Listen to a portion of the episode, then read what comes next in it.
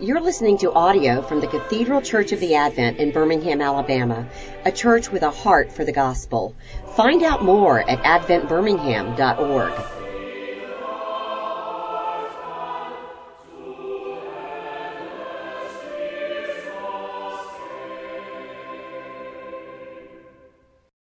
I offer a prayer before I begin. Almighty God, by whose spoken word all things came into being, speak to us this day, that we might be inspired by your Holy Spirit and drawn to follow Jesus Christ as our Lord. In his name I pray.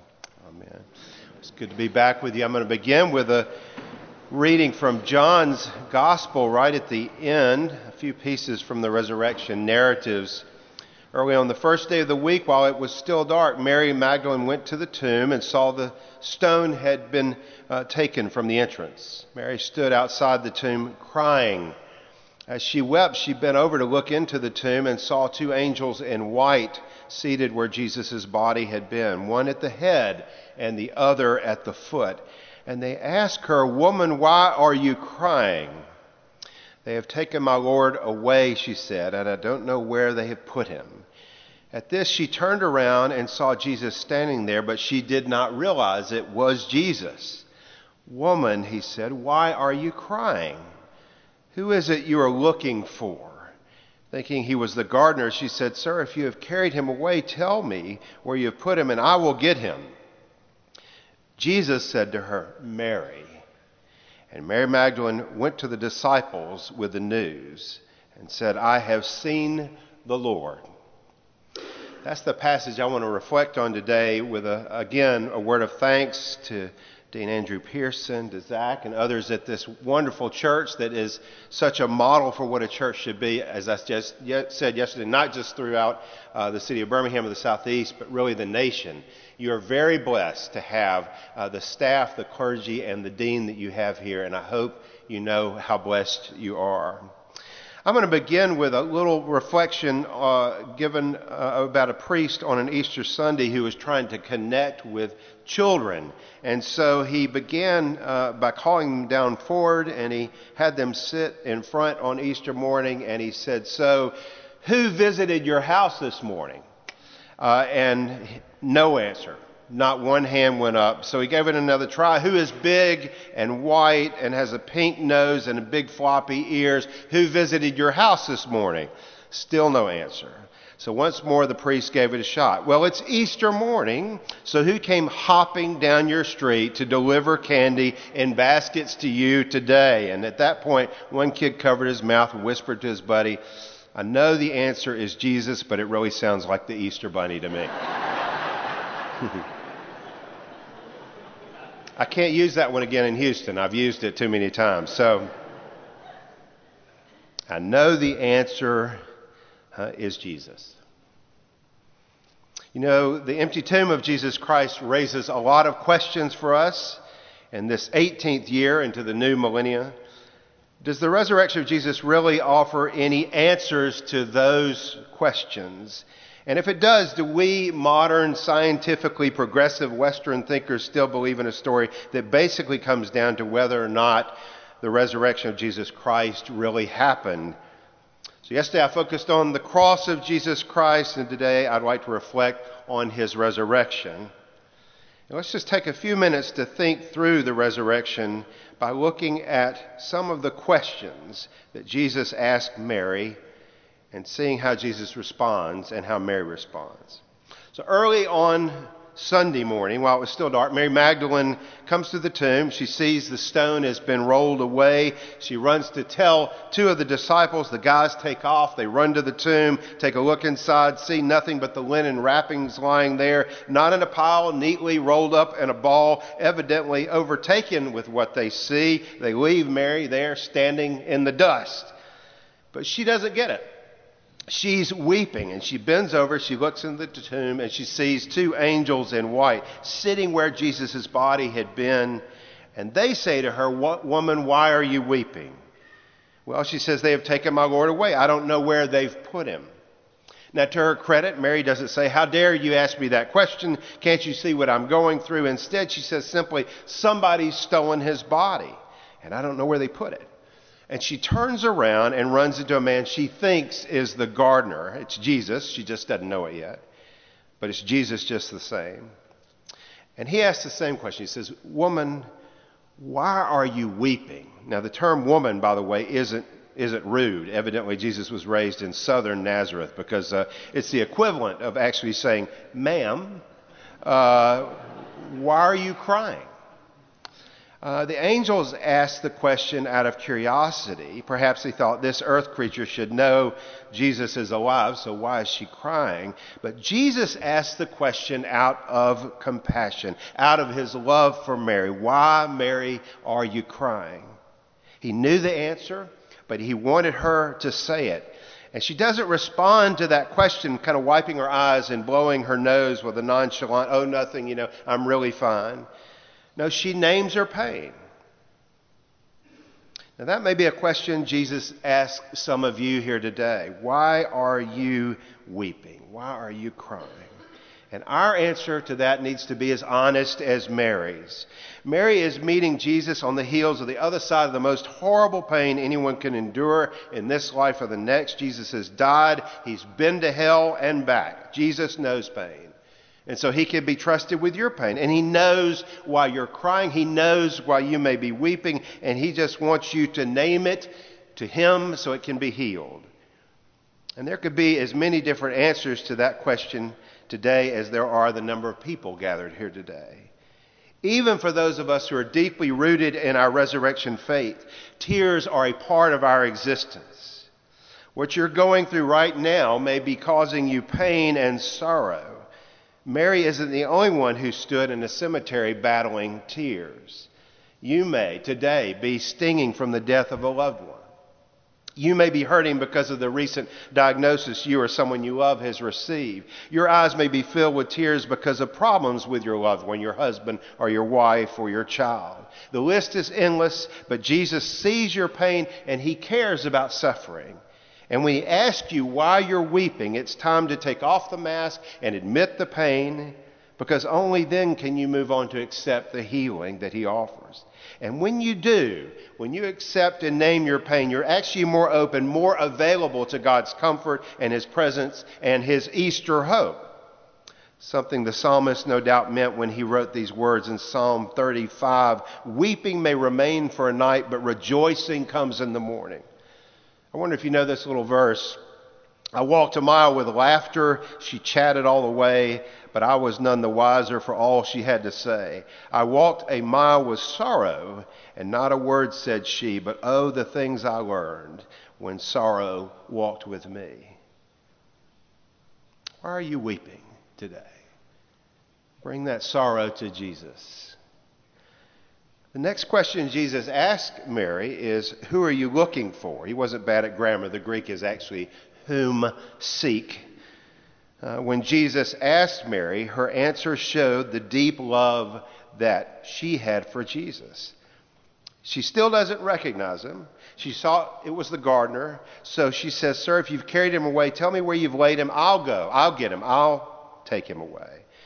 Jesus, at that point, conceals himself no longer. He speaks her name, Mary, and she falls at his feet, Rabbi, answering his second question Who are you looking for? She was looking for Jesus, and she had found him. You know, Jesus knows your name too. You could easily imagine him calling you by your name right now John, Taylor, Mary, Susan, Chris, Ann. Who, what, are you looking for? What is your goal in life? Everybody is looking for someone or something. They're searching for truth, for purpose, for that one secret that will make their lives better. Uh, Judd Apatow, I don't know if you know him, he's known for a number of Hollywood works, many of which are raunchy comedies, and none of which I'm going to recommend to you from this pulpit. Uh, uh, it's brought him a lot of fame and notoriety. A few years back, Entertainment Weekly ranked him as the number one of 50 smartest people in Hollywood, though I'm not sure that's much of a compliment. Um, I don't know anything about the guy's faith journey, but I read an interview he did with the Rolling Stone, and his inter- this is what he said in the interview. Uh, the interviewer said, you've, you've said that as an entertainer, all the success in the world won't heal you. And Apatow replies, it doesn't do anything. There's a great distraction in thinking when I get to the top of that hill, it's going to be awesome. And then you get to the top of that hill and you're like, oh, I guess now I have to really deal with my problems because that didn't work at all. Everybody's looking for the newest, the biggest, the greatest, best thing. They think life is about more, more wealth, or more experiences, or more success. Many people spend their entire lives scrambling up the ladder of success only to get to the top and realize it's leaning against the wrong wall. They're looking for the one thing that will make life come together. And Mary, Mary knew what that one thing was. It was Jesus. You know, many of us come to faith in neat and tidy ways. We grew up in the church or we grew up in Christian families, and that's just what you did. But it's not always that way. Lots of people come to faith, come to Jesus with a messy past. And I've found God's office is not so much found at the top of a steeple as it is at the end of your rope. I wonder if any of you feel messy today. Mary Magdalene had battled, we are told, seven demonic appetites when she met Jesus and when she was healed. So, Anne Lamott, she's a salty convert. Um, and in her book, Grace Eventually, she didn't come to Christ by a leap of faith. Instead, it involves several misguided staggers to God. And I'm going to read you part of her testimony. After a long series of bad decisions, she collapsed into disgust at her own life choices, and she tried to drown them in a bottle and one night she fell into a drunken stupor, and I'm going to read what she writes. This goes on a little long, so what are you going to do? I'm the guest preacher. Fire me. Um, uh, but these are her words exactly. I got in bed shaky and sad and too wild to have another drink or take a sleeping pill. And after a while, as I lay there, I became aware of someone with me, hunkered down in the corner. The feeling was so strong that I actually turned on the light for a moment to make sure no one was there. Of course, there wasn't. But after a while, in the dark again, I knew beyond a doubt that it was Jesus. I was appalled.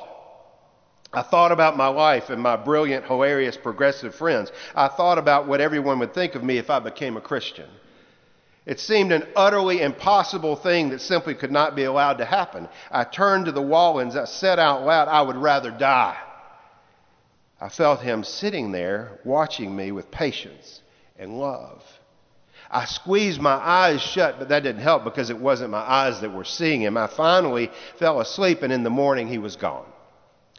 The whole experience spooked me so badly, and everywhere I felt as if there was a little cat following me, waiting for me to reach down and pick it up, wanting me to open the door and let him in. And you know, when you let a cat in and feed him a little milk, it stays forever.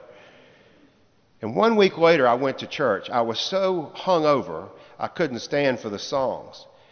This time I stayed for the sermon, and I thought it was ridiculous. Like someone trying to convince me of the existence of aliens. But the last song was so deep and so raw and so pure that I couldn't escape. I felt as though the presence of God was washing over me, and I began to cry, and I raced home, and I felt the little cat running along at my heels. And I opened the door of my house, and I stood there for one long minute. And then I hung my head and said, I quit. And I took a long breath and said out loud, all right, you can come in. She found what she was looking for. Have you? Have you found what you're looking for? Jesus opens the door to Mary's pain with his question, not an accusation, an acknowledgement. Why are you weeping? He knows her pain. He knows pain, and he wants to meet her in that pain.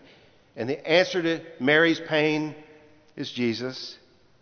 And then Jesus uncovers her deep need. Whom are you looking for? It's not a cynical, patronizing query. It's a profound naming of the only name that will make her whole. The answer to Mary's search is Jesus. So as we consider the empty tomb, Jesus' resurrection, it has an answer to our weeping, to our pain, to our searching, to our need, and the answer is Jesus. Is it is it worthy of our belief? In this year of our Lord 2018, can laying hold of the story of Jesus' empty tomb really make a difference in our lives? As Barbara Brown Taylor has written of the Eastern Morn narratives, any way you look at it, it's a mighty fragile beginning for a religion that has lasted almost 2,000 years now.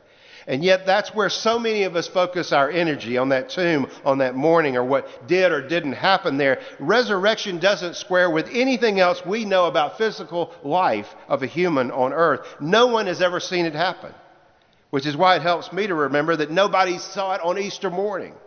The resurrection is the only one event in Jesus' life that was entirely between Jesus and God. There were no witnesses to what happened inside that tomb. No one on earth can say what happened in there because no one was there.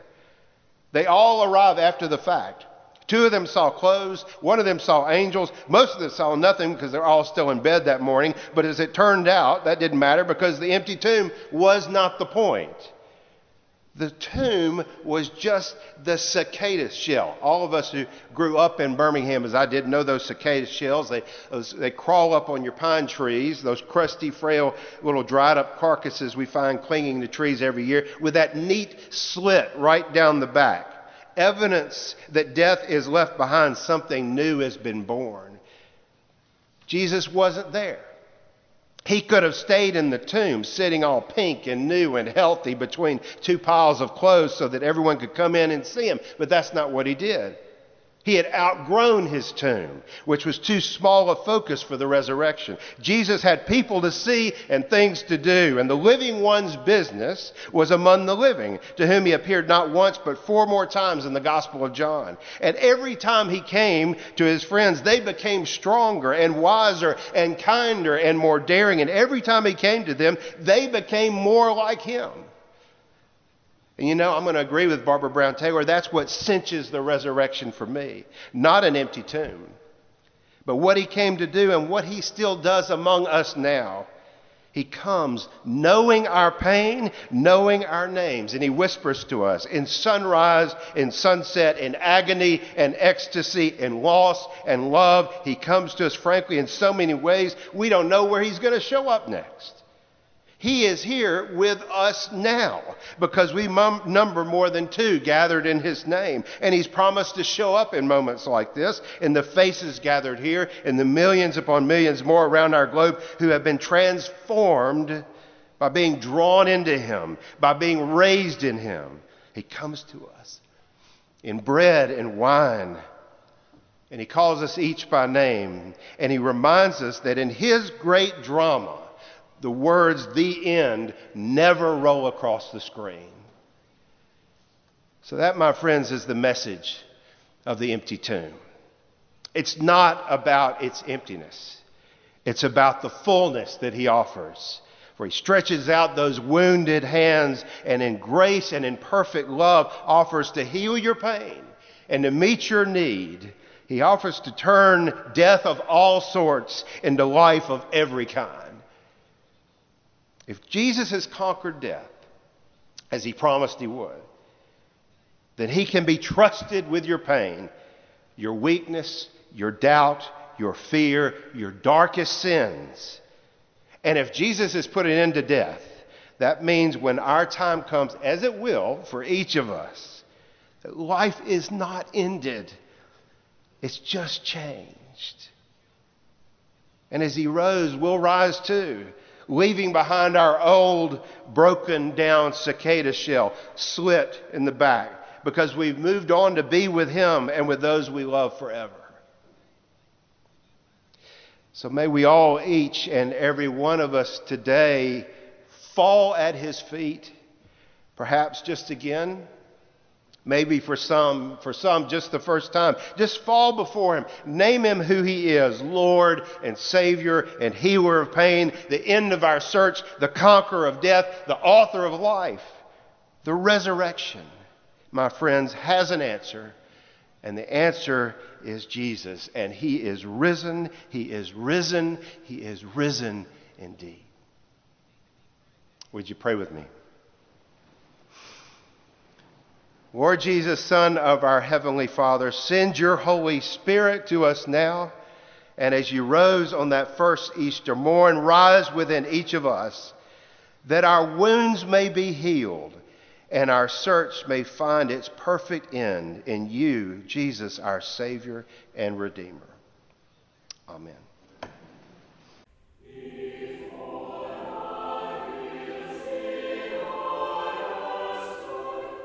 You've been listening to audio from the Cathedral Church of the Advent. If you live in Birmingham or find yourself visiting, we hope you'll join us at one of our Sunday services. Find out more at adventbirmingham.org.